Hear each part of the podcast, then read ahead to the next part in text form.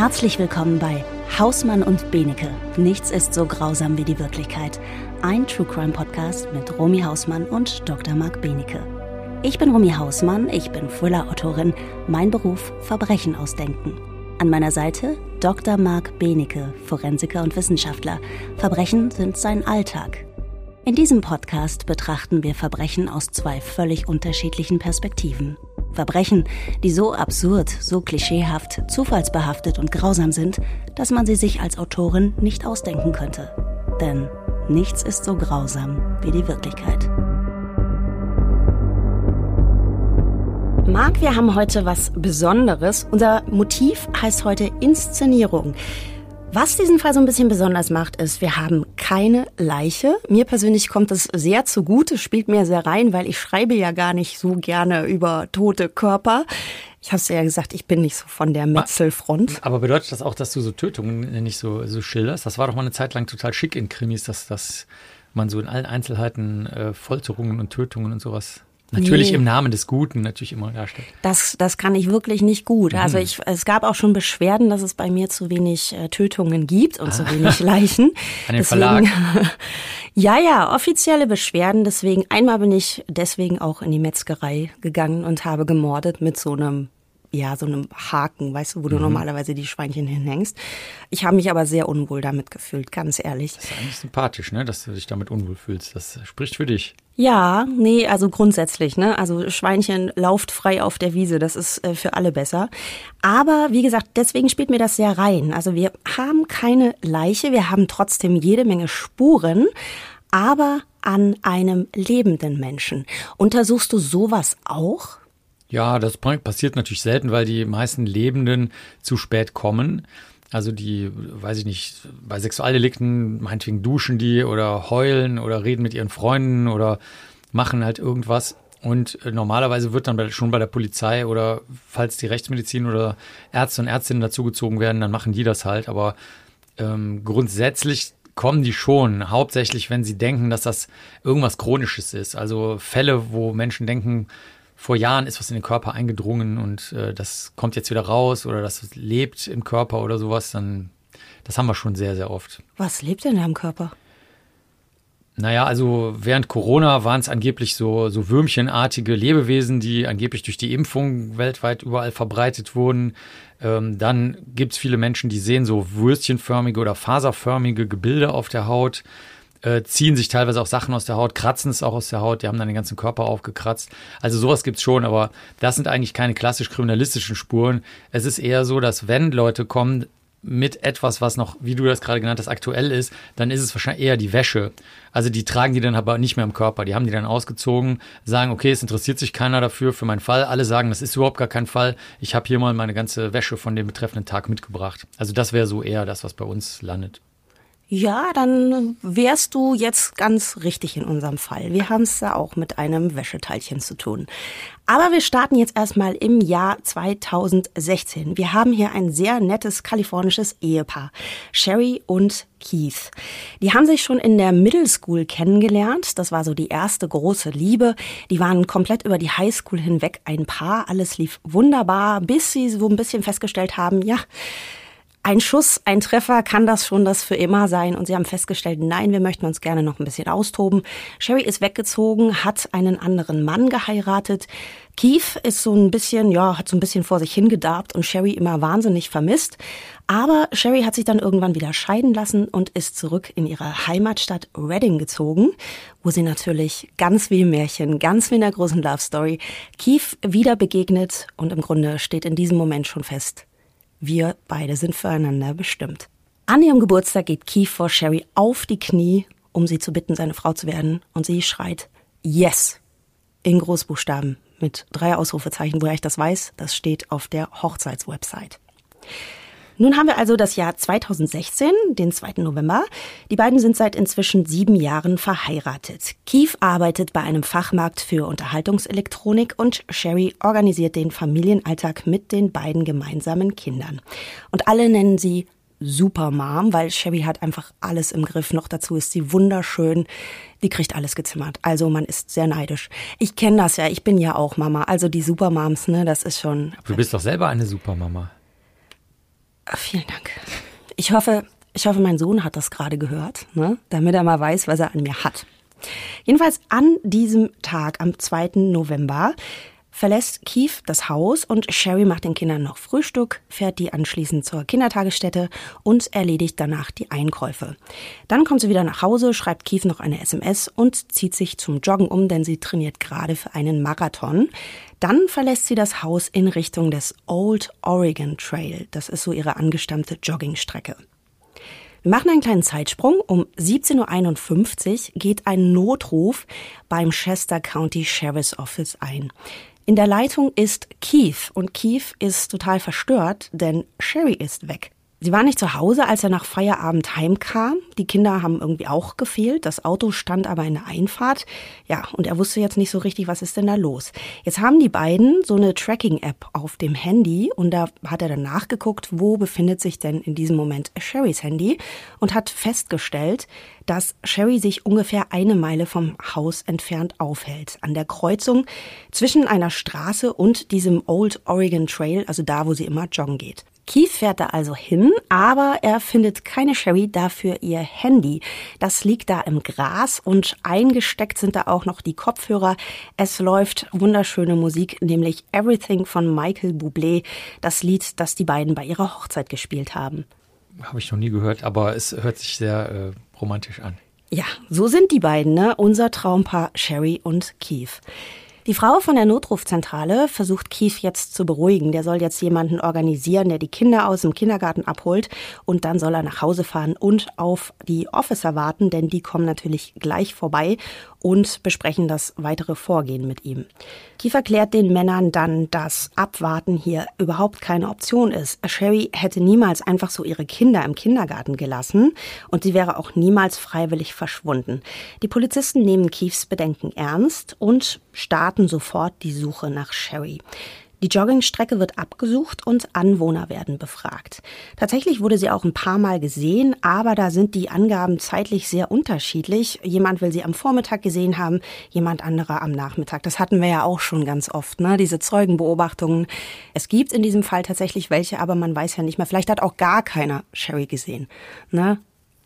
Das ist leider wirklich so. Also die, da kannst du überhaupt nichts drauf geben. Außer die, selbst, selbst wenn die Personen, die als Zeugen und Zeuginnen Aussagen, die andere Personen wirklich kennen, selbst dann muss man noch vorsichtig sein. Also es ist leider so. Was glaubst du denn, ähm, wie spielt denn vielleicht auch Routine da so eine Rolle bei Zeugenbeobachtungen? Äh, von welcher Seite? Routine auf wessen Seite? Naja, wenn ich jetzt zum Beispiel sage, meine Nachbarin, ich sehe die halt vielleicht jeden Tag beim Brötchen holen ja. und dann fällt mir vielleicht auch gar nicht auf, wenn die Donnerstag nicht beim Brötchen holen war, weil ich so drauf gepolt bin, oder? Dass ich sie ja, jeden genau, Tag sehe. Genau, deswegen ist es auch gut, das an irgendetwas zu knüpfen, was einmalig ist. Früher zum Beispiel, vor 25 Jahren, war das dann halt Fernsehsendungen, weil die sind dann nur einmal gelaufen. Da konnte man sagen, war, war das also keine Ahnung, nach der Wette, wo irgendeiner 25.000 Streichhölzer sortieren kann und so weiter. Ne? Da habe ich aus dem Fenster geguckt und dann ist mir noch ein Glas Wasser umgefallen und da, da, da weiß ich ganz sicher, dann habe ich zu meinem Mann oder meiner Frau gesagt, ist doch verrückt, ne? da läuft jetzt gerade eine blondhaarige Frau beim Joggen mit dem Lied auf den Ohren, falls, falls man das sehen oder hören könnte. Also wenn du das so irgendwie einbetten kannst, ergibt das Sinn, aber alles andere, da hast du recht, entweder durch Routine oder der, am schlimmsten ist eigentlich die Hilfsbereitschaft. Sehr viele Menschen versuchen zu helfen und versuchen dann rauszulesen, was jetzt eine erwünschte Beobachtung wäre und liefern dann diese scheinbar erwünschte Beobachtung. Was Sherry angeht, laufen die Ermittlungen schon am nächsten Tag auf Hochtouren. Sexualstraftäter aus der Umgebung werden überprüft und die Suchtrupps um den Old Oregon Trail werden aufgestockt. Keith muss sich trotzdem fragen lassen, ob nicht doch die Möglichkeit bestehe, dass Sherry ihre Familie freiwillig verlassen haben könnte. Aber Keith sagt nein. Wir sind das Paar. Wir sind Keith und Sherry, wir sind Barbie und Ken. Bei uns läuft alles so geschmeidig, sie hätte einfach keinen Grund gehabt, uns zu verlassen. Das haben wir auch ganz oft, ne? So diese, hm, man weiß es immer nicht. Ist das nur so eine Fassade oder ist die Ehe wirklich so glücklich? Ja, oder ist es soziale Angepasstheit, die äh, vielleicht in gewissem Maße auch stimmen kann. Ne? Also wenn man an diese Serienmörderpaare denkt, wo man sich auch oft fragt, haben die anderen Familienmitglieder da jetzt wirklich nicht gar nichts mitgekriegt oder wie oder was? Aber dann denkt man sich halt, okay, meinetwegen der Papa, der ist zwar manchmal ein bisschen seltsam, ne? Also wenn es jetzt die Kinder sind, aber ist halt trotzdem ein Papa, was, ich meine, der wird jetzt ja wohl nichts Schlimmes machen oder so. Also Menschen biegen sich die Wirklichkeit zurecht. auch in Beziehungen. Ja, zumal, pass auf, auf Sherrys Handy, was sie ja da im Gras gefunden hatten, finden die Ermittler nämlich auch zwei Telefonnummern, die sind abgespeichert unter Frauennamen, gehören aber zu zwei Ex-Freunden von Sherry. Und mit einem dieser Ex-Freunde hatte sie ausgerechnet für den Tag ihres Verschwindens Pläne für ein Treffen gemacht. Der Typ, der wohnt in Michigan und der wäre beruflich in der Nähe gewesen und wäre dann eben auf einen Kaffee oder was auch immer vorbeigekommen. Aber dann haben sich seine Pläne geändert und er ist schon früher wieder zurückgeflogen und es kann deswegen auch relativ schnell ausgeschlossen werden, bei ihm wie auch bei dem anderen Ex-Freund, dass sie was mit Sherrys Verschwinden zu tun haben. Aber es geht ja auch so ein bisschen ums Prinzip. Also vielleicht hat Keith ja auch herausgefunden, dass Sherry so ein bisschen heimlich mit irgendwelchen Ex-Freunden, die sie jetzt, weiß ich nicht, Susan und Jenny nennt, da herum äh, tippert und äh, fand das vielleicht gar nicht so gut, weil ähm, Schließlich ist es ja auch er, der das Handy gefunden hat und das ähm, Verschwinden gemeldet hat. Wir haben das, glaube ich, relativ oft, oder? Dass so der Ehemann derjenige ist, der sowas meldet und man findet dann irgendwie doch raus, dass es vielleicht eine Beziehungstat gewesen ist. Können auch Frauen gewesen sein. Also wir haben selber einen Fall gehabt, wo eine Frau ihren Mann einfach, hat sie einfach die Axt in den Kopf geschlagen, der lag auf so einer Liege draußen auf der Veranda dann ist sie von hinten ran, hat ihm den Kopf gespalten, also im wahrsten Sinne des Wortes, hat alles geputzt und hat dann das auch gemeldet, dass sie nach Hause gekommen ist und ihr Mann lag rätselhafterweise damit gespalten im Kopf. Also das hat jetzt mit Männern oder Frauen nichts zu tun. Nee, das wollte ich gar nicht implizieren. Ja. Der, der Ehepartner, sagen wir so. Ja, ja. Der Partner. Aber war das dein Fall? Also mhm. hast du diesen Fall? Mhm. Ist ja, in, aber der hat nicht in Deutschland gespielt. Doch, also klar. ich meine, die meisten Fälle schaffen es ja auch nicht in irgendwie eine große, große Medienlandschaft, weil man örtlich sagt, okay, wir wollen jetzt gar nicht, dass die Presse da groß was mitkriegt oder Krimi-Autoren und Krimi-Autoren und True Crime-Fans und Faninnen und so. Ähm, und die, die bleiben dann einfach im Kleinen verborgen, so wie die ganzen Suizide auch, von denen hörst du auch nichts. Das sind ja auch 10.000 pro Jahr. Ne? Und ähm, auch von den ganzen Jugendlichen, die sich suizidieren und so weiter. Also das meiste, was so ja tödlich ist, Verkehrsunfälle auch und so, das, das da erfährt nie jemand was von, weil im näheren Umfeld gar kein Interesse daran hat, dass das jemand erfährt. Bei Keith ist es jetzt so, der möchte sich sowas gar nicht erst unterstellen lassen, weil er auch nicht will, dass so die Aufmerksamkeit äh, von der Suche abgelenkt wird. Deswegen sagt er, passt auf Leute, ich mache freiwillig einen Lügendetektortest. Lügendetektortest ist, gibt es das bei uns überhaupt oder gibt es das noch in Amerika? Ich habe mal gehört, dass die gemacht werden, aber eigentlich haben die gar keine zuverlässige Aussagekraft. Die funktionieren ganz gut. Ich habe es gesehen, in Philippinen habe ich mal gearbeitet, da wurde das noch regelmäßig gemacht. Das kam aber aus den USA ursprünglich. Dann in den USA kommt es drauf an. Äh, da ist genau die Frage, welchen Beweiswert sie dann haben. In Deutschland hatte einer der Professoren von unserer Uni, von der Uni Köln, hat auch über Lügendetektoren gearbeitet, wurde aber sehr belächelt. Das Problem an Lügendetektoren ist gar nicht, dass sie nicht funktionieren. Die funktionieren nämlich sogar ziemlich gut, ähm, weil sich dadurch, dass du, wenn du jetzt nicht gerade ein Psychopath bist, aber ansonsten ähm, verändert sich deine, äh, zum Beispiel du schwitzt dann stärker, weil du dich aufregst kurz ein bisschen und dann verändert sich dein Hautwiderstand, weil du dann Schweiß da drauf hast. Und dann kann, kann der Strom da anders durchfließen oder ähm, deine Herzschlagrate ändert sich und sowas. Aber das, das Problem liegt woanders. Wenn du weißt, wie ein Lügendetektor funktioniert, kannst du den austricksen, indem du die Grundlinie deiner Aufregung ähm, fälschst. Also dann kannst du dich halt beim Einstellen des Lügendetektors auf deine persönliche Grundentspannungs Linie kannst du halt Dinge tun, die das verzerren. Und deswegen kann man den leider nicht anwenden vor Gericht, weil du nie weißt, ob jemand das Gerät bei der Grundeinstellungseinstellung ausgetrickst hat. Das heißt, ich könnte jetzt an meinen Ex-Freund denken, dass ich irgendwie grundsätzlich so eine innerliche Aufregung hätte und dann hätte ich schon diese Grundlinie manipuliert, oder? Genau, falls du bei deinem Ex-Freund eine innerliche Aufregung hast, genau, dann würde das funktionieren, ganz genau. Eine ja. gewaltige. Eine gewaltige. ich bin bei dir. Ich, ich, okay, ich sag nichts. Ich sag nichts. Später, Hase. Hast du eine Axt zu Hause? oh mein Gott, Herr Benecke. dann, dann, dann gib sie so schnell wie möglich weg. Ja, ja, nein. Ja. Nur so ein Gummihammer, weißt du. Ein Gummihammer. zum Bier einschlagen. So, jetzt ja, genau. zurück zum Fall. Zurück zum Fall, verdammt. Am 4. November 2016, Sherry ist jetzt zwei Tage verschwunden, schaltet sich eine gemeinnützige Bürgerinitiative ein, also so ein paar Menschen, die sich berufen fühlen, die Umgebung sicherer zu machen. Die stellen 10.000 Dollar als Belohnung zur Verfügung, wenn man Hinweise liefert, die zu Sherrys Auffinden führen. Zusätzlich geht Keith ins Internet und richtet so eine GoFundMe-Seite ein, auf der er weitere finanzielle Mittel für die Suche sammelt. Innerhalb kürzester Zeit ist der Betrag schon auf fast 50.000 Dollar angewachsen. Vielen Dank für eure Spenden, schreibt er am 7. November auf der Seite. Die Familie Papini schätzt eure Großzügigkeit, euer Mitgefühl und eure Gebete sehr. Aber es passiert nichts. Zwar gehen beim Sheriff innerhalb kürzester Zeit mehr als 400 Hinweise ein, aber kein einziger erweist sich als brauchbar. Und dann, weil wir sind ja heute in einer sehr schönen, märchenhaften Love Story Liebesgeschichte mit Sherry und Keith, ist es Thanksgiving der 24. November, 22 Tage später.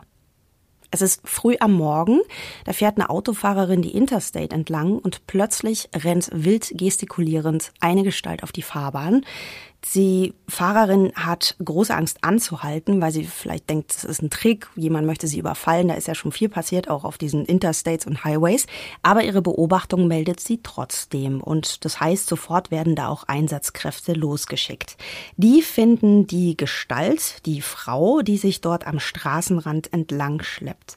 Die Frau ist abgemagert bis auf die Knochen, offensichtlich schwer verprügelt mit abgeschnittenem Haar und mit einer schweren Metallkette um die Taille. Es ist Sherry. Sherry wird sofort in ein Krankenhaus gebracht und soll auch befragt werden.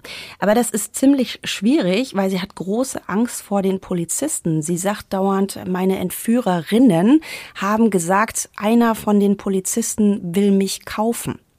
Also sie impliziert da so ein bisschen Menschenhandel und ist völlig verstört.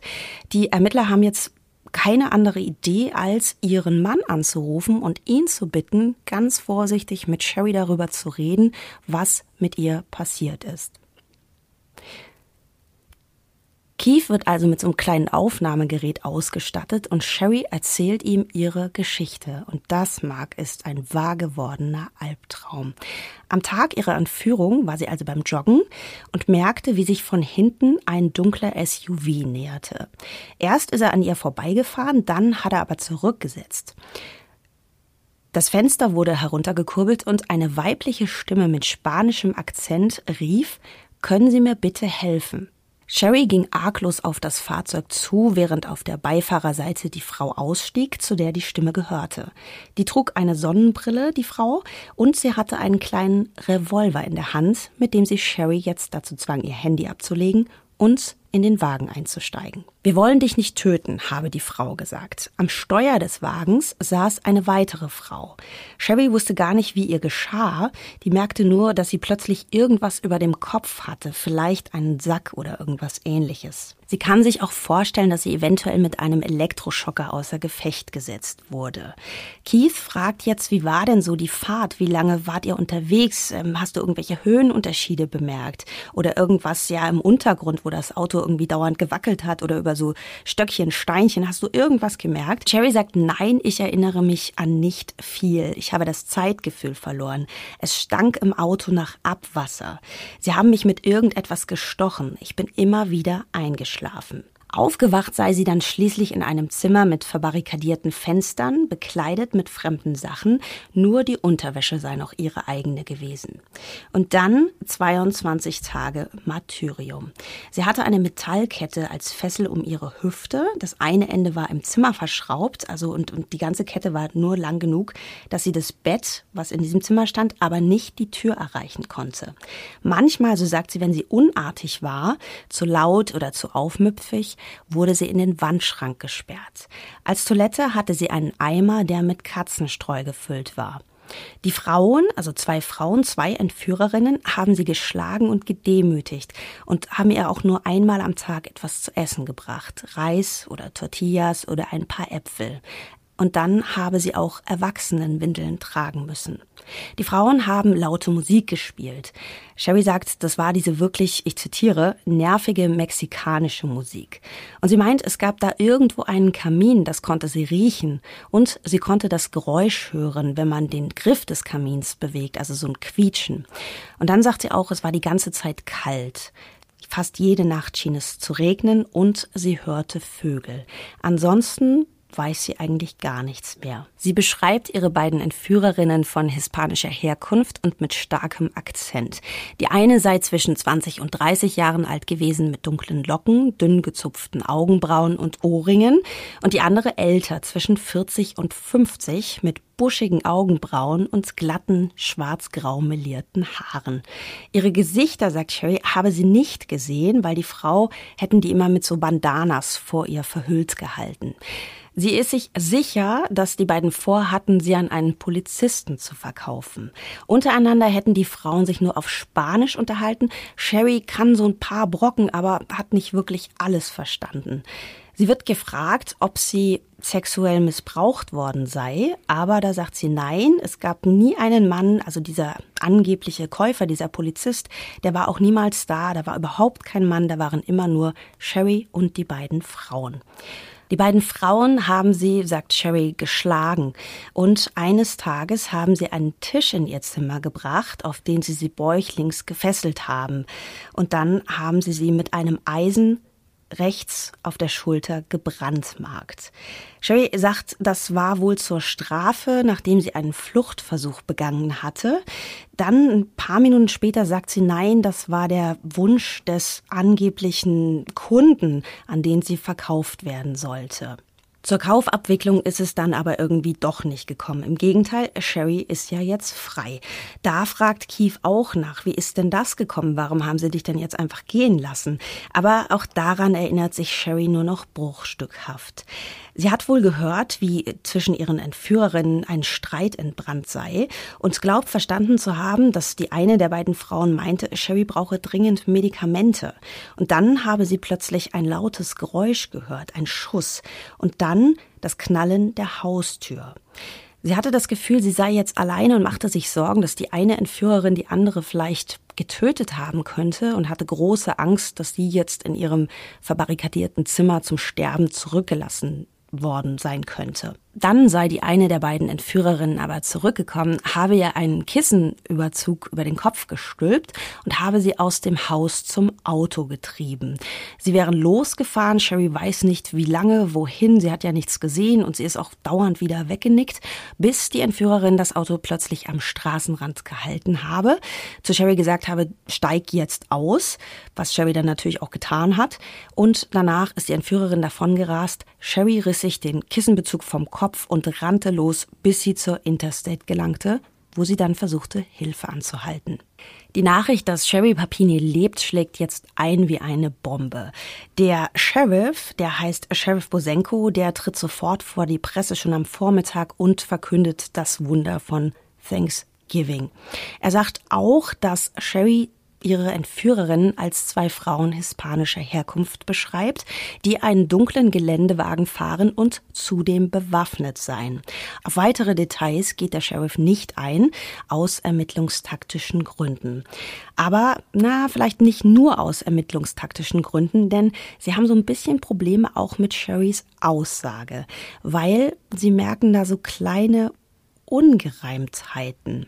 Einmal hat sie ja erzählt, dass ihre Toilette so ein Eimer mit Katzenstreu gewesen sei. Dann hat sie wieder von der Erwachsenenwindel geredet. Dann hat sie erzählt, das Brandmal sei die Strafe für einen Fluchtversuch gewesen. Dann wiederum hieß es, das Brandmal wurde ihr auf Wunsch des ominösen Käufers zugefügt. Allerdings ist Sherry ja auch ganz eindeutig ein Opfer. Sie ist abgemagert auf knapp 44 Kilo und hat zahlreiche blaue Flecken, Prellungen, Hautausschläge, kleinere Verbrennungen an den Armen und eben dieses Brandmal an der Schulter, dazu auch Fesselspuren. Man hat ihr die Haare abgeschnitten und die Nase gebrochen. Sie ist ganz offensichtlich ein Opfer, aber durch diese Widersprüche in ihrer ersten Aussage natürlich auch keine ganz einfache Zeugin. Marc, wie ist denn das? Also ich stelle mir das so vor, diese Frau hat ja jetzt was ganz, ganz Schlimmes erlebt. Ist es da verwunderlich, dass die Aussage so ein bisschen unrund ist? Also passiert sowas schon mal? Oder läuten da jetzt bei uns Füchsinnen gleich die Alarmglocken? Ich würde erstmal prüfen, ob äh, die Aussagen zusammenpassen. Also zum Beispiel das mit den Windeln und dem Eimer könnte ja sein, dass die aus irgendeinem Grunde, sagen wir mal, am Anfang keine Windeln hatten, nur Katzenstreu und einen Eimer. Also das wäre jetzt ja kein echter Widerspruch im Grunde genommen.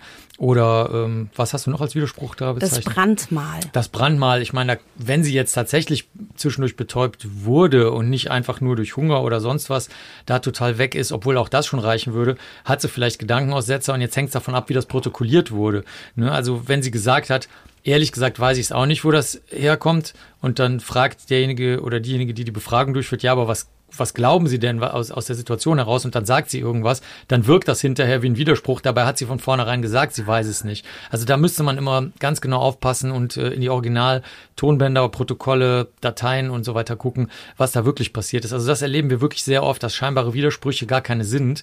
Ähm, da am besten ist es natürlich, das durch Spuren abzugleichen. Die gibt's jetzt hier aber nicht.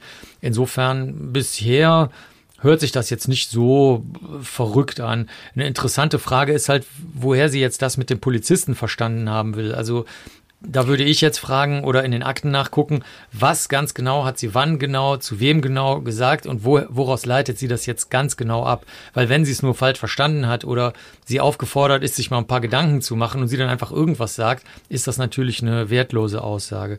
Na, Aber sie hat wohl gesagt, äh, dass die eine ihrer beiden Entführerinnen spricht gebrochen Englisch und hat ihr wohl gesagt, ähm, niemand wird dir glauben, weil der Käufer ist einer von den Cops. Also mhm. das hat sie ihr wohl in gebrochenem Englisch vermitteln können. Ja, ja, klar. Aber auch da musst du wieder aufpassen. Viel, wirklich unglaublich viele Leute geben auch Aussagen falsch wieder oder erzählen die sich selber, so dass die am Ende, das kennt man so von seiner Lebensgeschichte. Ne? Also wenn Eltern ihren Kindern ihre Lebensgeschichte erzählen, ne, das ist natürlich ein Märchen und äh, da glauben dann vielleicht auch viele Eltern sogar an ihr eigenes Märchen, aber vieles davon stimmt stimmt natürlich auch nicht so genau.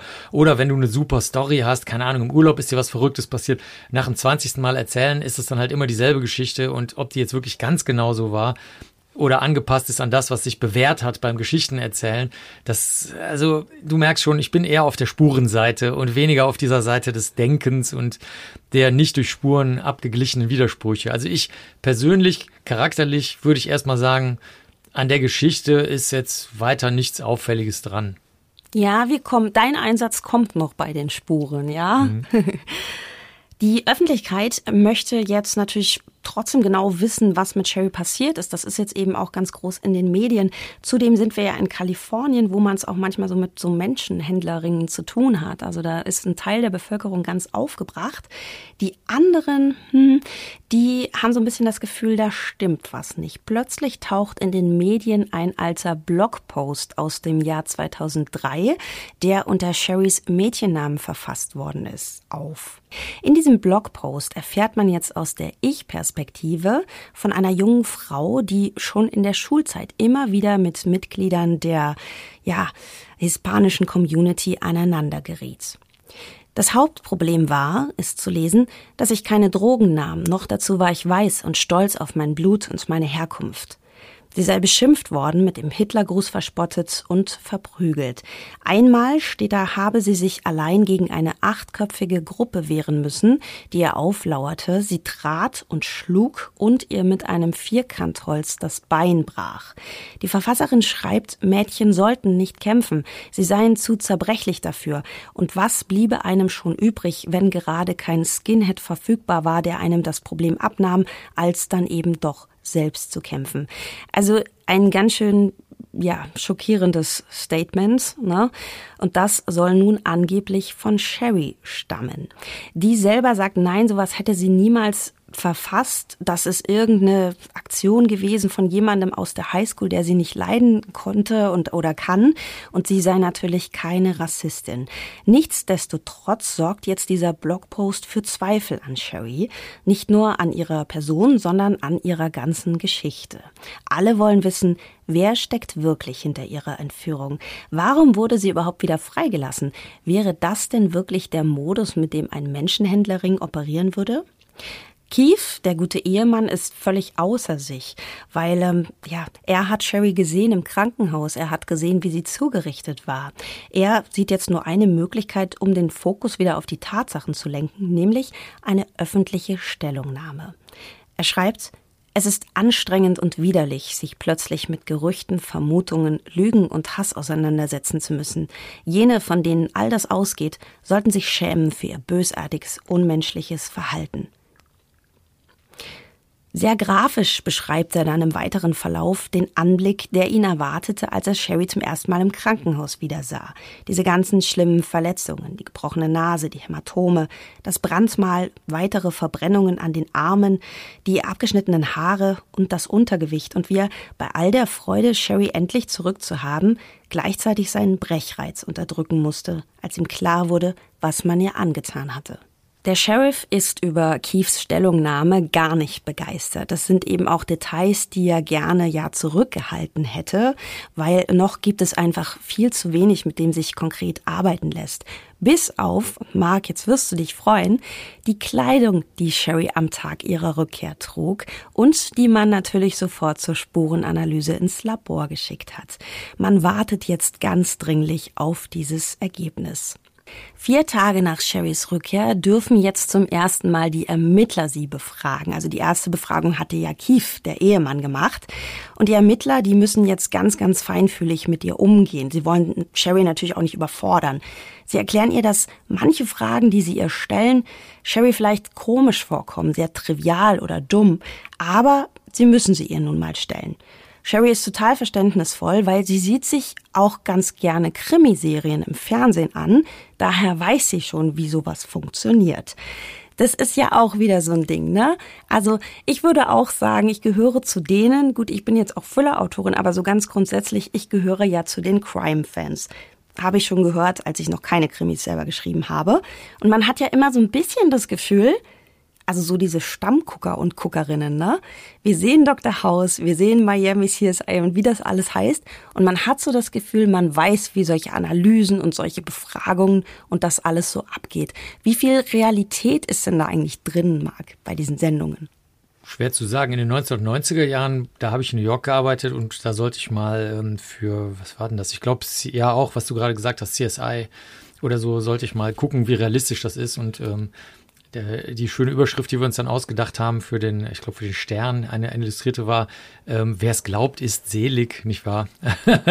also es hat halt gar nichts damit zu tun. Das ist einfach so ein, ja, es, es hangelt sich an einer interessanten Geschichte lang, an einem Märchen, an einer Fantasie. Da kommen dann viele Elemente rein, die die Menschen so ein bisschen kennen. Also man soll ja auch nicht was, was komplett Unerwartetes schreiben. Das ist ja langweilig, ne? so wie Astrophysik oder so. Ja, das finden dann die meisten Menschen langweilig. Und ähm, das wird dann entlang dieses, sagen wir mal, Gerüstes. Also ich weiß ungefähr, was ein Krimi ist. Ich weiß ungefähr, wie die Techniken sind. Und jetzt ist das Überraschende ist jetzt die Wendung, das Personal und die eigentliche Geschichte. Und da hangelt sich das so lang. Aber äh, so eigentlich ist da alles möglich im Krimi immer. Und zum Beispiel die Folge, die ich gesehen habe, da gab es einen Tsunami. Also eine riesige Überschwemmung. Und dann haben die gerade ermittelt, die beiden, und haben sich dann in einem Tresor in der Bank eingeschlossen. Dann ist das Wasser wieder abgelaufen. Dann haben sie die Tresortür aufgemacht und haben weiter ermittelt. So, also das ist so meine Erfahrung. Finde ich cool und märchenhaft, ja. aber naja, es ist äh, ich weiß nicht, es ist ein total anderer Planet, würde ich mal sagen.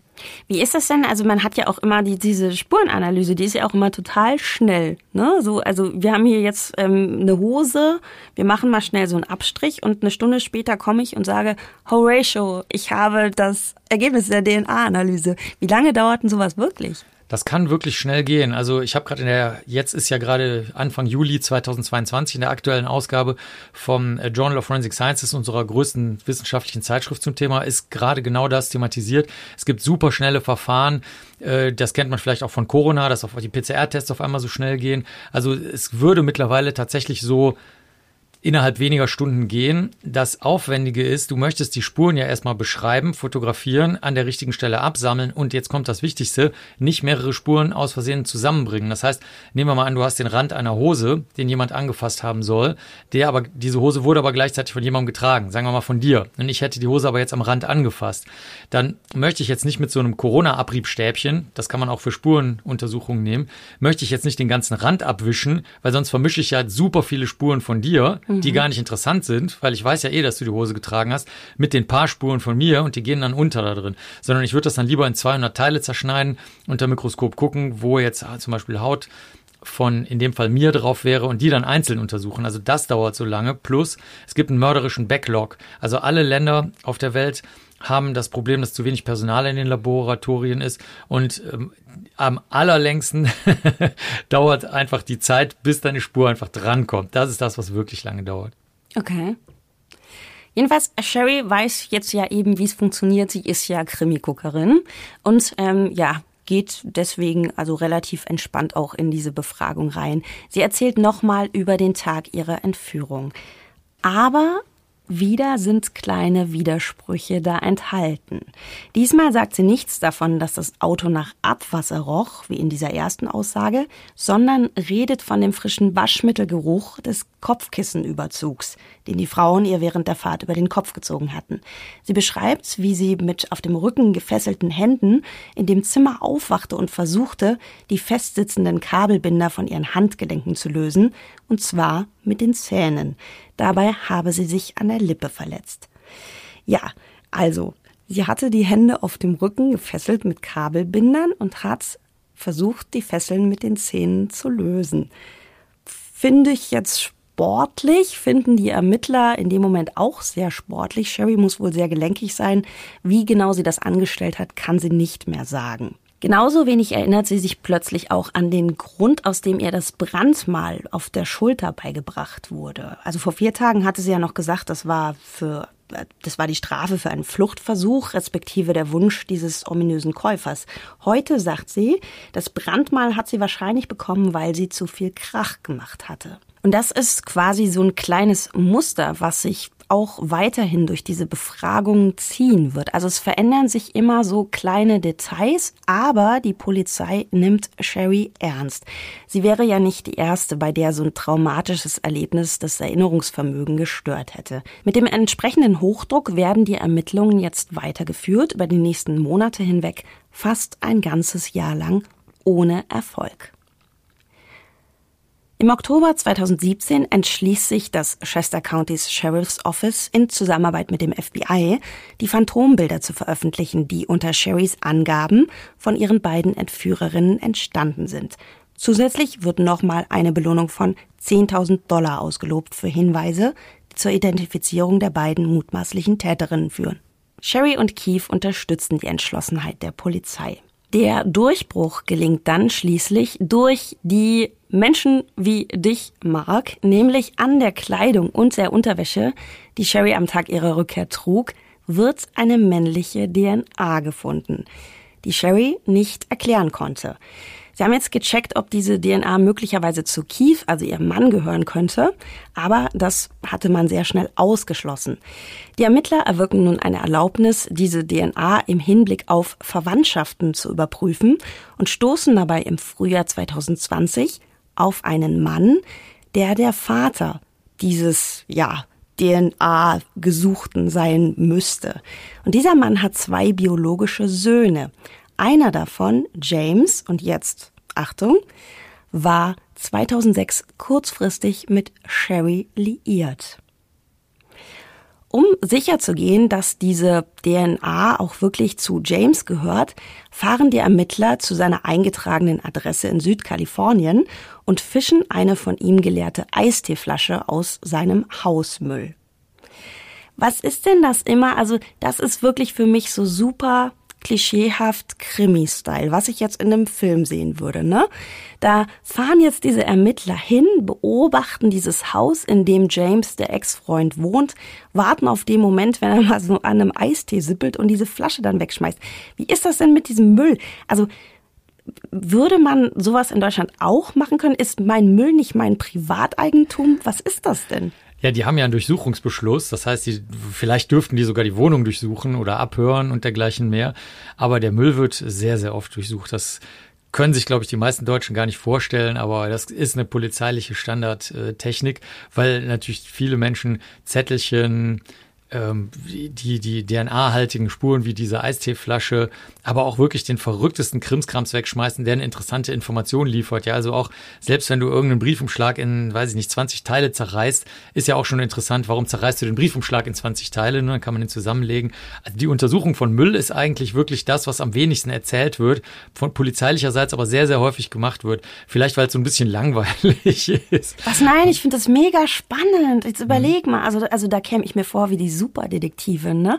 Wenn ich dann da irgendwie so den Müll raushole. Ja, das, und dann, dann solltest du zur Polizei gehen, denn äh, bei den Polizeibeamtinnen und Beamten ist das eine bes- besonders unbeliebte Aufgabe, den Müll zu durchsuchen. weil da auch so ekelhaftes Zeug drin ist. nee, ich glaube, weil es langweilig ist. Du hast halt natürlich super viel Krimskrams. Du weißt halt nicht, ob er wichtig ist oder nicht. Das ist, glaube ich, eher das Problem. Nee, weniger, dass es ekelig ist. Ne, das alte Katzenfutter, ne? Kann ja auch vorkommen. Wird das dann so in, in Uniform gemacht oder machen die das so in, in Zivilkleidung, die Polizisten, die da auf Müllmission gehen? Das kommt total drauf an. Äh, je nachdem, ob das jetzt ein Mietshaus ist, ein Einfamilienhaus oder sonst was. Aber die, ich sag mal, wie es am besten wäre. Am besten reißt du da unter irgendeinem Vorwand an. Ja, also du bist halt, dann ziehst halt ein, Klamotten von der Müllabfuhr an, nimmst einen Müllwagen, leerst das alles in irgendein Gefäß, äh, was du dann ins Labor bringst. Also meinetwegen jetzt eine riesige, saubere Mülltüte. Und dann im Labor legst du das alles auf den Tisch und guckst es dir an. Das wäre so der Bestfall. Oh, ich finde das spannend. Ich glaube, ich wäre der Müllbeauftragte bei der Polizei. Wenn das jemand hört, ich stelle mich zur Verfügung. Ich stelle es mir wirklich spannend vor. Also du wirst viele dankbare äh, Blicke und Angebote dafür äh, ernten, Jobangebote. Ja, pass mal auf, mein nächstes Buch, das wird noch krass investigativer. Ich merke schon, ich bin voll, ich bin auf dem richtigen Weg. Auf dem Weg der Spuren. Sehr, sehr gut. Ich mache bald auch bei dir ein Praktikum, wusstest du das schon? Und du wirst ausflippen, ne? weil ich ja so ein Gefühlsling bin und weil du ja immer sagst, ähm, nicht denken, sondern machen und ganz, ganz pragmatisch. Wir werden sehr viel Spaß haben, Marc. Ich fühle das. Die Gefühlslinge hören aber meistens sofort wieder auf, weil erstens ist es so langweilig, wenn du so acht Stunden am Mikroskop sitzt. Und das zweite ist, wenn, das haben wir früher gemacht, wenn du die Studierenden wirklich mit zum Tatort oder Fundort nimmst, selbst wenn gar kein Verbrechen passiert ist, sondern ganz viel in Anführungsstrichen nur jemand äh, einsam verstorben ist und dann verfault ist zu Hause, dann ähm, ist es bisher in allen Fällen so gewesen, bis auf die zwei einzigen, die bei mir geblieben sind, äh, dass sie dann gesagt haben, okay, danke, schönes Leben noch, ich bin weg. Ja, also. Ich merke schon, du möchtest nicht, dass ich deine Praktikantin werde. Doch, Ist sehr- in Ordnung. Nein, sehr, sehr gerne. Ich, will, ich, ich warne dich nur vor, es wird wahrscheinlich langweilig und sehr gefühlslastig. Ja, gefühlslastig ist ja genau mein Ding, das weißt du doch. Ja, aber da sind zu viele Gefühle. Also zum Beispiel, wenn du dann Mitleid bekommst mit der einsam verstorbenen Person. Ja, das kann passieren. Das ist natürlich dann nicht so schön, weil du dich dann nicht wohlfühlst. Ne? Wir machen jetzt erstmal mit James weiter, mit dem Ex-Freund. Der wird im Sommer 2020 offiziell befragt. Und er ist auch sofort gesprächsbereit, fast so, ja, als hätte er schon damit gerechnet, dass irgendwann die Polizei bei ihm vor der Tür stehen würde. Er sagt jetzt den Ermittlern, Sherry sei niemals das Opfer einer Entführung gewesen. In Wahrheit war sie die 22 Tage, in denen sie als vermisst galt, bei ihm in Südkalifornien, in seiner Wohnung in der Stadt Costa Mesa, ungefähr sieben Stunden von Redding, also ihrer Heimatstadt, entfernt. Über das gesamte letzte Jahr vor ihrem Verschwinden hatte Sherry mit James Kontakt und hat ihn davon überzeugt, dass Keith ein ganz schlimmer Finger sei.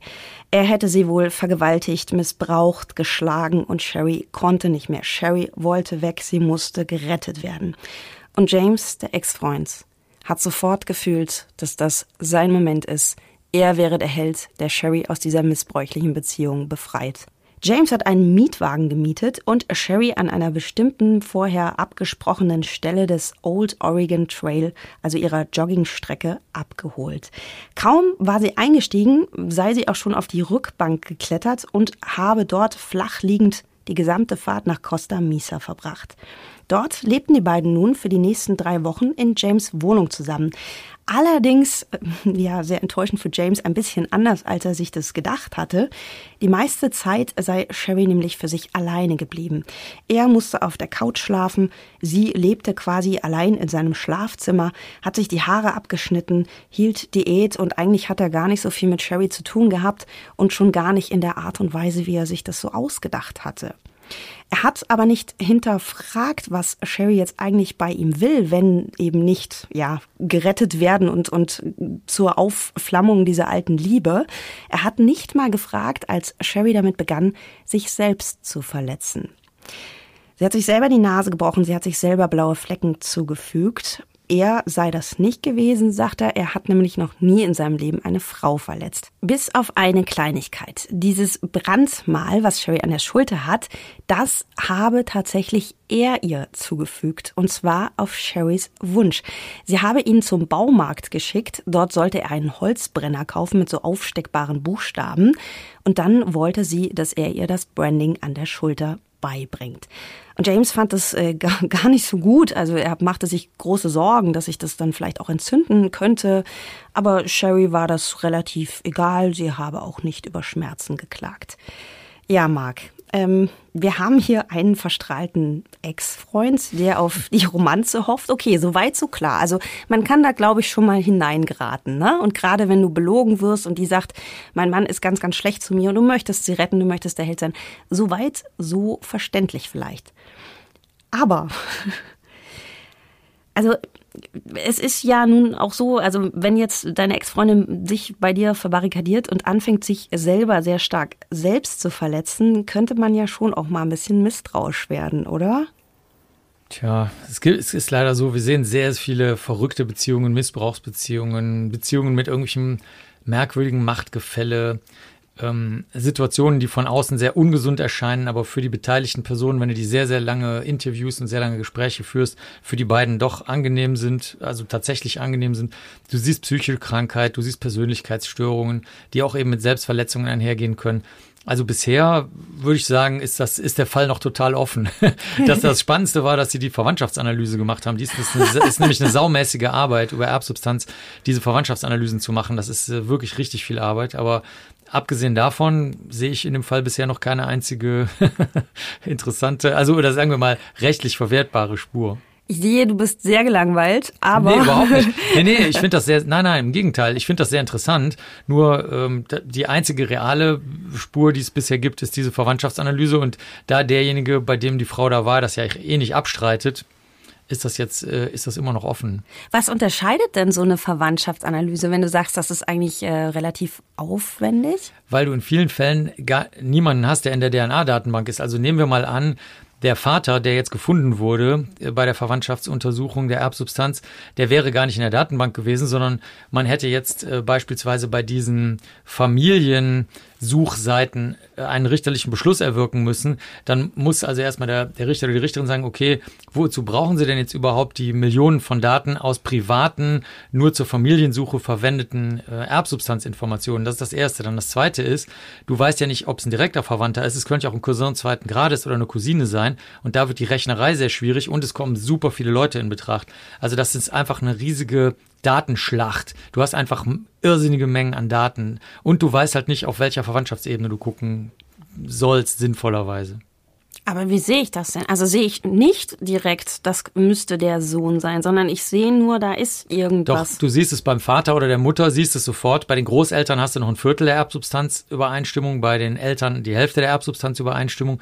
Aber was machst du eben, wenn es die schon genannten Cousins sind und vor allen Dingen auch, wenn die Familien selber eventuell gar nicht wissen, dass sie Verwandtschaft haben, weil das durch sogenannte Kuckuckskinder hat man das früher genannt, also durch Fremd, durch genetisches äh, Fremdgehen oder soziales Fremdgehen, was dann an genetischen genetischen äh, Kuckuckskind erzeugt, ähm, wenn, äh, dass dadurch die Daten verfälscht werden. Also der Klassiker wäre, bei dir wird es jetzt klingeln. Man würde sagen, hören Sie mal, können Sie sich dran erinnern, ähm, weiß ich nicht, was Ihre Großeltern, falls sie noch leben, ähm, letzten Monat gemacht haben. Und dann sagst du, meine Großeltern sind längst tot. Dann so, ups.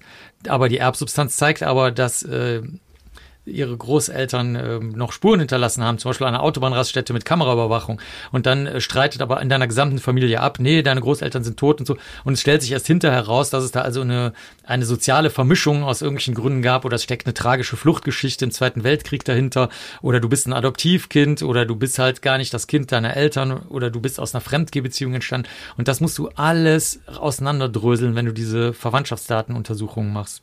Okay. Naja, also ich bin ein bisschen enttäuscht, dass du das nicht so spannend findest, alles wie ich. Doch, ich finde das super spannend. Ich sag nur, es ist noch nicht gerichtsverwertbar. Das eine hat mit dem anderen ja nichts zu tun. Ja, aber tatsächlich, das war schon unsere größte Spur, sonst wären wir nicht auf James gekommen. James, der tatsächlich sagt, er hat von dieser ganzen Kiste und von dieser riesigen Suchaktion auch gar nichts mitbekommen, weil er hatte keinen Fernseher und er hat auch keine Nachrichten gelesen. Also er hatte einfach nur seine Ex-Freundin da mit der er gerne im Bett geschlafen hätte, aber er musste auf die Couch und die hat halt seltsame Dinge gemacht. Kurz vor Thanksgiving habe Sherry ihm mitgeteilt, dass sie jetzt wieder nach Hause wolle. Auch diesem Wunsch habe James natürlich entsprochen. Er wollte Sherry einfach nur ein guter Freund sein. Ja, und die möglichen Konsequenzen seien ihm eigentlich erst bewusst geworden, nachdem er Sherry irgendwo an der Interstate abgesetzt hatte. Ja, da hat er dann doch gedacht, vielleicht gibt das irgendwann mal Ärger. Die Polizei hält James tatsächlich für glaubwürdig, also für jemanden, der sich nicht so viel gedacht hat oder da sehr viel in Kauf genommen hat, weil er eben sehr verliebt war. Und äh, ja, er wird auch bald als entlastet gelten. Er hat jetzt ein bisschen die Nase voll und zieht erstmal in die Wüste. Aber zurück zu Sherry. Mit James Aussage im Gepäck geht das FBI zu Sherry und Keith und ähm, ja, lass, zuerst lassen sie Sherry eigentlich nur wissen, dass sie inzwischen herausgefunden haben, zu wem die männliche DNA gehört. Als Sherry James Namen hört, gibt sie sich total schockiert. James, also nein, James ist doch voll der Gute.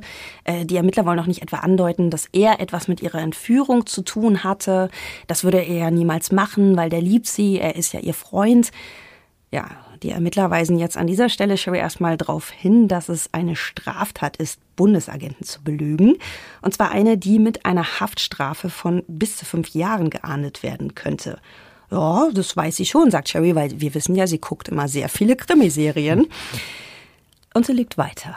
Zu James sagt sie, habe sie seit Ewigkeiten keinen Kontakt mehr. Er kann nichts mit ihrer Entführung zu tun haben.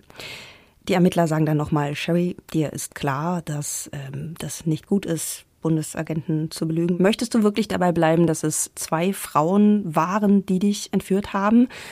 Sherry überlegt jetzt dann doch lieber und sagt, ich erinnere mich nicht mehr. Die Ermittler können der Staatsanwaltschaft jetzt so oder so einen wasserdichten Fall übergeben, der in den nächsten anderthalb Jahren für den Prozess aufbereitet wird. Der Vorwurf gegen Sherry Papini lautet Falschaussage und Betrug. Ihr droht eine Haftstrafe von bis zu 25 Jahren. Noch bevor Anfang März 2022 ihr Prozess beginnt, besprechen Sherry und ihr Anwalt einen Deal mit der Staatsanwaltschaft. Sie muss sich in beiden Anklagepunkten schuldig bekennen und sich zu einer Rückzahlung verpflichten von über 300.000 Dollar. Das ist eine Summe, die sich zusammensetzt aus knapp 150.000 Dollar, die das Chester County Sheriff's Office für ihre Suche aufgewendet hat, gut 2.500 Dollar Kosten des FBI 127.000 Dollar Kosten weiterer Behörden und 30.000 Dollar, die Sherry unberechtigterweise aus dem Opferfonds des Staates Kalifornien erhalten hatte. Auch um eine Haftstrafe wird Sherry wahrscheinlich nicht herumkommen. Allerdings wäre die Staatsanwaltschaft bereit, das Strafmaß im unteren Bereich zwischen 8 und 14 Monaten anzusetzen. Also ein guter Deal, ne, wenn man bedenkt, dass sie auch hätte für 25 Jahre möglicherweise ins Gefängnis kommen können. Ich schäme mich zutiefst für mein Verhalten und entschuldige mich für den Schmerz, den ich meiner Familie, meinen Freunden und all den guten Menschen zugefügt habe, die wegen meiner Geschichte unnötig gelitten haben, lässt Cherry ihren Anwalt zu Beginn des Prozesses verlesen. Ich werde mich für den Rest meines Lebens bemühen, wiedergutzumachen, was ich getan habe. Also sie scheint zu bereuen, aber ähm, ja, sie erklärt sich nicht und das ist immer noch ein bisschen schräg. Selbst ihr Anwalt sagt, ihre psychische Situation sei wohl eine sehr komplexe und wirft die Frage auf, ob Sherry überhaupt selbst weiß, warum sie die Geschichte um ihre Entführung erfunden hat. Sowohl die Polizei als auch die Medien haben inzwischen Sherrys Vergangenheit durchleuchtet und sind dabei auf ein Muster gestoßen, denn Sherry hat anscheinend schon immer ganz gerne Geschichten erfunden, in denen sie das Opfer spielte.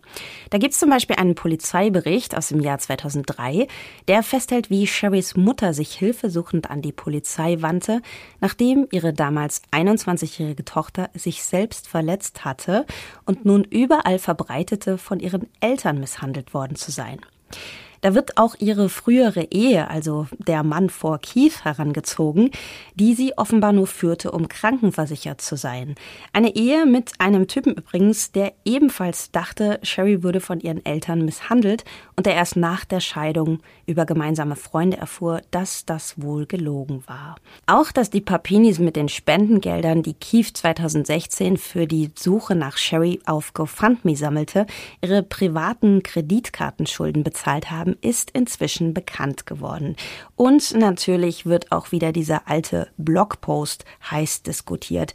Dabei kommt es jetzt auch gar nicht mehr darauf an, also ne, so in den Medien, ob das jetzt wirklich Sherry war, die diesen Post verfasst hat, oder ob der doch, wie sie eben behauptet, von einer ja, kleinen Highschool-Feindschaft irgendwie entstammt. Es scheint alles ins Bild zu passen. Deswegen scheint es so der öffentlichen Meinung gar nicht mehr so sehr wichtig zu sein, ob Sherry das nun wirklich war oder nicht. Es passt halt irgendwie alles zusammen. Fast täglich erscheinen neue Artikel, neue Meldungen, neuer Gesprächsstoff und vermutlich wird das auch so bleiben, bis jetzt im September Sherrys Urteil verkündet werden soll. Übrigens, Keith, der gute Ehemann, die große Liebe, hat die ganze Zeit fest an Sherrys Seite gestanden, sogar noch als der Prozess begann. Ein bisschen ist mein Herz gebrochen, als ich dann doch erfuhr, dass er im April die Scheidung eingereicht hat. Marc, ich glaube, das wäre doch mal ein richtig guter Beneffekt jetzt. Kann man bei den Verletzungen sehen, ob jemand sich selbst verletzt hat oder ob das von außen kommt? Das ist eine häufige Frage, die deswegen rechtsmedizinisch und kriminalistisch äh, öfter mal experimentell auch geprüft wird. Du kommst natürlich erst zunächst mal nur an bestimmte Stellen ran, wenn du jetzt eine Klinge beispielsweise nimmst, wie du das vorhin auch schon geschildert hast mit den Zähnen und den Kabelbindern und den Armen. Ne? Also bestimmte Verletzungs Möglichkeiten sind dann halt sehr schwer zu erklären, je nachdem, welches, welche Waffe oder welchen Gegenstand du verwendet hast. Das zweite ist aber auch, dass viele Menschen wenig Ahnung von Verletzungen haben und deswegen versuchen zum Beispiel den Schmerz zu ähm, so klein wie möglich zu halten. Beispielsweise sind Bauchstiche und so weiter, die tun unheimlich weh, deswegen macht das keiner bei Selbstverletzungen. das hört sich zwar verrückt an, aber es ist tatsächlich so. Ähm, dann und neuerdings, das ist aber ganz, ganz neu, machen das Menschen als Ausrede, wenn sie behaupten wollen, sie werden angegriffen worden, dann nehmen sie schon mal Schmerzmittel, die mittlerweile, also auch starke Schmerzmittel, die auf der Straße leichter verfügbar sind und fügen sich dann die Verletzungen zu. Aber auch hier, das ist alles so häufig ein bisschen, sagen wir mal, unbeholfen und entspricht häufig nicht dem, was sie erzählt haben, wie der Angriff erfolgt ist. Also deswegen, Selbstverletzungen sind sehr häufig, aber sie stimmen in aller Regel nicht mit dem überein, was die Menschen behaupten, was, wenn sie, wenn sie behaupten, dass jemand anders das war, was diese andere Person gemacht hat. Also wie sie sich bewegt haben kann oder soll. Geil, das hätte ich jetzt auch vermutet. Mhm. Also ich hätte, ich hätte vermutet tatsächlich, dass es irgendwie, dass ich eine natürliche Hemmschwelle habe, mir Schmerz zuzufügen. Also dass ich deswegen, wenn ich jetzt irgendwie meinen Gummihammer habe oder nein, einen richtigen Hammer, dass ich einfach zögere, weißt du, dass ich gar nicht so hart zuhauen ja, kann richtig. wie jemand, ja, der jetzt halt nicht, also der von außen kommt. Ja, genau, also das ist das eine. Du hast diese Zögerverletzungen, besonders bei Schnitten, da wird, das nennt man Probierschnitte, also da wird erstmal so ein bisschen probiert, wo tut's weh, wo blutet's und dergleichen mehr. Aber das extremste Beispiel siehst du eigentlich an Halsschnitten. Ähm, die werden eigentlich nie durchgeführt von Depressiven oder sonstigen Leuten, auch wenn die sich zum Beispiel jetzt nicht selbst verletzen, sondern regelrecht suizidieren wollen, sondern das machen dann wirklich nur Leute mit äh, psychischen Erkrankungen, also äh, Psychosen, also Bauchstiche, Halsverletzungen. Das sind so Extrembeispiele, wo dann beim Probieren sich schon rausstellt, nee, also da, wenn du noch gesunden Verstandes bist, also nicht, nicht richtig äh, erkrankt bist, geistig, äh, dass du das dann einfach nicht machst. Und diese Zögerverletzungen sind auch sehr, sehr, sehr häufig, ja. Also Probierschnitte beispielsweise. Macht man denn direkt so eine Analyse, ob derjenige sich selbst hätte verletzt haben können? Also jetzt gerade im, im, in unserem Fall mit Sherry so, ne? Mhm. Also haben die das dann alles so gekauft, weil das auch relativ extreme Verletzungen waren? Also wird das automatisch nochmal geguckt, ob ich mir das hätte selber zufügen können mhm. oder nimmt man das jetzt erstmal so, wenn man keine anderen Anhaltspunkte hätte? Also die Verletzungen von ihr sind jetzt eigentlich nicht so extrem, ne? wenn du überlegst, was bei Verkehrsunfällen und anderen Unglücken so auftreten kann, also blaue Flecken, gebrochene Nase und dergleichen mehr. Das ist jetzt noch im, im Normalbereich für die Kollegen und Kolleginnen aus der Rechtsmedizin und die fragen sich grundsätzlich immer, ob das eine Selbstbeibringung gewesen sein kann oder nicht. Also das ist das, also das ist etwas, was du automatisch machst. Du berichtest es nicht unbedingt, wenn du nicht danach gefragt wirst, aber du gleichst es auf jeden Fall mit den Befunden ab, die du bisher bei Selbstverletzungen und echten Verletzungen durch andere äh, gesehen hast. Das ist, das ist total alltäglich bei jeder einzelnen Verletzung. Das heißt, es könnte ja tatsächlich dann auch sein, dass die Polizei vielleicht doch Zweifel hatte an Sherry, ne? Und dass die das alles so ein bisschen auf dem Schirm hatten, aber so ein bisschen halt gewartet haben, bis sie konkreter was haben. Wenn du sagst, eigentlich prüft man das mit ab. Also bei größeren Kommissionen, wenn du so willst, oder bei größeren Gruppen in der Polizei ist das so gewünscht, dass verschiedene Untergrüppchen sich bilden, die verschiedenen Möglichkeiten anhängen. Das heißt, es ist jetzt nicht so, dass die Polizei dann eine bestimmte Richtung verfolgt, sondern man sagt dann so, okay, ihr drei glaubt jetzt, die war das, okay, aus eurem Gefühl heraus, prima, dann guckt einfach mal in die Richtung nach Beweisen, Spuren, Tatsachen. Und ihr könnt euch das überhaupt nicht vorstellen, okay, kein Problem, dann guckt ihr mal in die Richtung. Also das darf ruhig so sein. Und ähm, äh, als Gesamtes denkt die Polizei gar nichts. Also die wollen einfach eigentlich nur die Wahrheit rauskriegen. Was hier, äh, also ich kann dir mal zwei Sachen sagen, die für mich extrem äh, auffällig sind. Erstmal polizeilicherseits, die haben natürlich wenig Erfahrung mit diesen Brandmustern wahrscheinlich. Also das gibt's tatsächlich, das, äh, das gibt's einerseits im BDSM-Bereich, also dass Menschen das aus irgendwelchen Gründen machen, ähm, um ihre äh, Zugehörigkeit zu einer anderen Person zu demonstrieren. Es gab es zum Teil aber auch im Sexarbeiterbereich, da wurde das aber hauptsächlich tätowiert. So, wenn du jetzt aber irgendwo in den USA in einer kleineren Stadt bist, dann hast du wahrscheinlich überhaupt mit nichts von dem Genannten was zu tun, weder mit den Tätowierungen, noch mit den Brandzeichen, noch mit Sexarbeit, noch mit BDSM. Also das ist eine Sache, die so ein bisschen eine schreiende Ablenkung ist. Das zweite ist auch die gebrochene Nase. Man sieht bei Selbstverletzungen natürlich praktisch nie gebrochene Nasen, weil das unheimlich weh tut. Deswegen ähm, führen das Leute bei Selbstverletzungen außerordentlich ungern ungern bis überhaupt nicht durch. Aber was mir am auffälligsten im kriminalistischen Bereich vorkommt, ist, dass sie noch so eine Kette umliegen haben soll. Also das ist, warum sollte das irgendjemand machen, der jetzt Entführer oder Entführerin ist? Also wenn man sie schon freilässt, dann kann sie jetzt auch die Kette abmachen. Das heißt, das ist so ein bisschen äh, wie aus so einem Cartoon, aus so, einem, aus so einer, aus so einer Tom und Jerry Serie, ja, dass also die entführte Person mit einer Kette um den Bauch durch die Gegend läuft. Das, das ist, das ergibt ähm, vom, von den normalen Abläufen, die auch bei Entführungen so stattfinden, ergibt das irgendwie keinen großen Sinn. Zumal die Entführer und Entführerinnen wahrscheinlich auch wissen, dass die Kette ja eine wichtige Spur darstellt. Ne? Wo wurde die gekauft und vieles mehr. Das stimmt, verdammt. Das ist mir gar nicht aufgefallen, Mensch. Jetzt ist es ja so, also was diese Person, dieser Sherry angeht. Ne? Also ähm, sie hat sich selbst als Opfer dargestellt. Also wir kennen das ja zum Beispiel auch, wenn Feuerwehrleute selber Brände legen oder so, ne? dass du mit irgendeinem falschen Heldentum Aufmerksamkeit generierst. Aber eigentlich versucht man das ja immer für großartige Dinge zu kriegen. Sie will jetzt Aufmerksamkeit oder bekommt Aufmerksamkeit eigentlich für was super Negatives. Was glaubst du, was steckt da dahinter? Das spielt eigentlich keine Rolle. Also wenn du mit was Positivem nicht genug Aufmerksamkeit kriegst, schwenkst du ins Negative um. Das äh, berichten auch viele Menschen, die sagen, ich habe es positiv versucht, da habe ich nicht genug Aufmerksamkeit bekommen, dann versuche ich es mit was anderem. Also das gehört klassisch zu diesen Betrügerpersönlichkeiten dazu. Das ist denen wirklich egal, das sagen die auch. Also die würden genauso gut den Betrug in was Schönes äh, äh, hinführen. Zum Beispiel sagen wir mal ein schönes Beispiel, Illusionskünstler. Ne, die, die betrügen ja technisch gesehen, aber machen was, was alle Leute unterhält, was schön ist, wo sie viel Aufmerksamkeit kriegen, wo die Leute hinterher im wahrsten Sinne des Wortes verzaubert in den Abend hinausgehen. Und ähm, das ist also dann überhaupt kein Problem. Aber wenn du eher so eine, ja, sagen wir mal, so eine kriminelle Note hast, dann sagst du dir halt, na gut, dann mache ich es anders. Ja, ich habe mich aber wirklich gefragt, was wollte Sherry, ne? Also sie hatte ja auch ähm, James erzählt, dass sie misshandelt würde von ihrem Mann. Es gab niemals Anzeigen bei der Polizei. Also sie hatte auch gesagt, sie hat ihn mehrmals angezeigt und die Polizei mhm. tut ja nie was.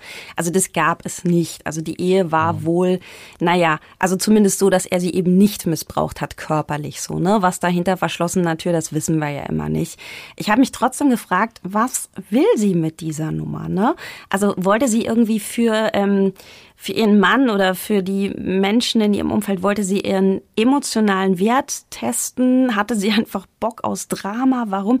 Ja. Also Warum macht man sowas? Ja, du denkst da, glaube ich, zu menschenfreundlich. Also das sind schon wieder. Das, das sind ja, das ist ja ja, das sind, das ist eine Persönlichkeitszug, diese dieses Betrügerpersönlichkeit. Die, das alles, was du sagst, stimmt natürlich. Also klar, äh, es hat natürlich damit zu tun, dass sie sich völlig wertlos fühlen, also kleiner als ein Staubkorn und müssen das natürlich jetzt mit diesem ganzen Scheiß aus, auffüllen. Aber da könntest du dir auch einfach das dickste Auto, das größte Haus, die tollste Beziehung oder sonst irgendwas besorgen. Dann, ne? Also das würde auch so gehen, dass du das äh, darüber aber äh, versuchst auszugleichen. Also dieses ständige Betrügen ist ein Charakterzug, der nicht aufhört. Das hört auch nicht im Knast auf, das hört auch nicht durch Therapie auf, das hört auch nicht durch, ähm, durch das, was du jetzt vielleicht so ein bisschen andeutest, durch die Erklärung, ja, dass du hast doch viele Nachteile dadurch auf, sondern die wollen einfach nur die Aufmerksamkeit und das Drama, was du gerade angesprochen hast. Das, das reicht denen einfach. Und äh, natürlich gleichzeitig auch äh, zum Beispiel, wie man es auch hier sehen kann, Geld. Also sehr, sehr viele Betrüger, Betrügerinnen, zum Beispiel auch Hochzeitsbetrüger und Heiratsschwindler und Schwindlerinnen und so. Natürlich wollen die auch das Geld, aber die freuen sich halt auch die ganze Zeit an, an dieser betrügerischen Situation. Die, ähm, die fallen auch aus diesen Rollen nicht raus, diese Betrüger. Also das ist, glaube ich, bei ihr auch sehr schön sichtbar. Also anstatt einfach mal, was du dann vielleicht irgendwann machen würdest, gut, du bist nicht so eine Persönlichkeit, aber sagen wir mal, wenn du dich jetzt so da reinsteigern würdest in sowas, dann würdest du irgendwann sagen, wisst ihr was, ich kotze mich jetzt mal komplett aus, ich mache jetzt mal wirklich reinen Tisch und ich möchte jetzt wirklich neu anfangen. Und man merkt ja richtig bei ihr, das, das kann sie nicht. Sie ist, sie bleibt weiter eine Betrügerin, äh, und ähm, hat sich halt gefreut, die Kreditkartenschulden äh, damit noch nebenbei bezahlen zu können. Diese, diese Fake Kampagnen im Internet bei den entsprechenden Portalen sind ja auch sehr, sehr weit verbreitet. Du kannst das auch über Tierschutz machen. Das war zum Beispiel auch in den letzten Jahren sehr verbreitet. Du verletzt dein Tier und machst dann ein Video davon und generierst dann darüber Geld, wie du das Tier also angeblich findest und dann äh, wieder kräftigst und heilst und brauchst halt ständig Geld für das Tierfutter und für den äh, Tierarzt und so weiter.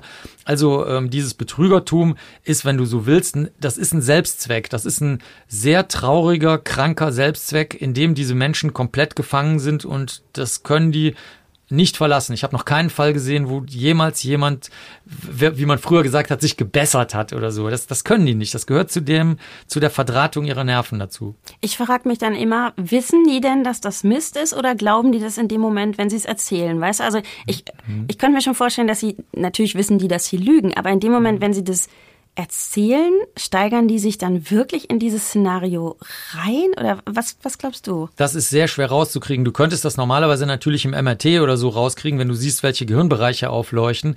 Was dann sehe ich, ob ich Sachen glaube, die ich sage? Ja, na klar, da kannst du sogar sehen, ob du dich gleich jucken wirst oder sowas. Da kannst du alles Mögliche sehen. Also da, bevor du das überhaupt selber weißt, ob du dich jucken wirst, kann der Mensch am Gerät dir schon sagen, ob du dich jucken wirst oder nicht. Ja, doch, das, da kann man viele schöne Sachen machen. Aber das Problem ist, das ist schon länger bekannt äh, durch Untersuchungen von Nonnen ursprünglich, die sagen ja gerne, sie reden mit Gott, sie sind sozusagen mit, mit irgendwas Göttlichem verheiratet und halten Zwiesprache. Und das hat man irgendwann mal wörtlich genommen. Dazu neigen Wissenschaftler und Wissenschaftlerinnen ja, Dinge wörtlich zu nehmen. Und äh, die wurden dann untersucht im MRT und da hat man festgestellt, dass dann wirklich Sprachzentren angehen. Also die meinen das gar nicht nur bildlich, sondern die haben wirklich das echte Gefühl, in einer Zwiesprache mit dieser göttlichen ähm, Macht zu sein. Und äh, so ist das halt bei den Betrügern und Betrügerinnen auch. Die, äh, wenn die zum Beispiel einen Heiratsschwindel machen, dann sitzen die jetzt nicht, wie man sich das vielleicht im Kino so vorstellen würde, sobald sich dann deine jetzt baldige Ehefrau oder Ehemann umdreht, kriegst du nicht so ein dämonisches Grinsen ins Gesicht, sondern die sind in dieser Rolle drin und ähm, fühlen sich in der Rolle auch sehr wohl, obwohl sie wissen, dass es total bösartig und ausnutzend und schädlich ist. Aber sie, äh, sie halten sich für die charmante, freundliche Person, die sie in dem Moment auch sind.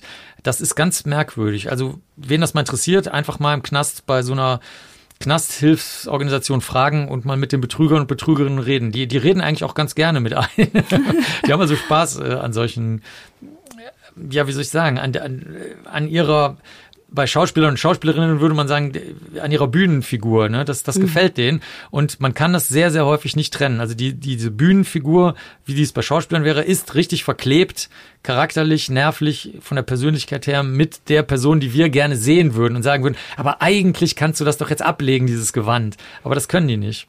Also für dich war ja das Interessanteste diese Verwandtschaftsspur. Also ich bin völlig eskaliert über diesen Fall. Ich fand ihn großartig und ähm, ich könnte mir total vorstellen, den genau so zu schreiben. Das Problem ist nur, es ist ganz lustig, du liest ja leider keine Krimis. Und du schaust, glaube ich, auch kein Fernsehen, ne? Nee. Nee, es gibt nämlich ein Buch, einen Thriller von Gillian Flynn, der heißt Gone Girl. Das hast du bestimmt schon mal gehört. Und im Grunde, es ist tatsächlich dieser Stoff. Das Lustige ist, Gone Girl gab es vier Jahre vor diesem Fall. Und es ist wirklich mhm. fast eins zu eins. Naja, ein bisschen unterschiedlich. Aber es gibt zum Beispiel auch diesen James, der heißt dann in diesem Buch nicht James. Aber es gibt eben auch dieses liebestolle Helferchen. Ne? Also so in groben Zügen ist es wirklich dieser Plot, was ich ganz irre fand. Deswegen leider, so gut wie mir dieser Stoff gefällt, so gerne gerne, wie ich den schreiben würde. Ich brauche es nicht zu tun, denn das, das hat eben Gillian Flynn schon erledigt.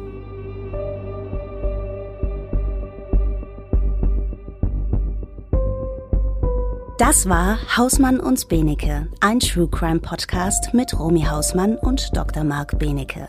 Wer noch mehr über diesen und die anderen Fälle des Podcasts wissen möchte, dem empfehle ich mein neues Buch True Crime, der Abgrund in dir was den Menschen zum Mörder macht. An dieser Stelle bedanken wir uns für euer Zuhören. Ihr könnt diesen Podcast auch abonnieren. Hausmann und Benecke ist überall zu finden, wo es Podcasts gibt. Wir hören uns zur nächsten Folge.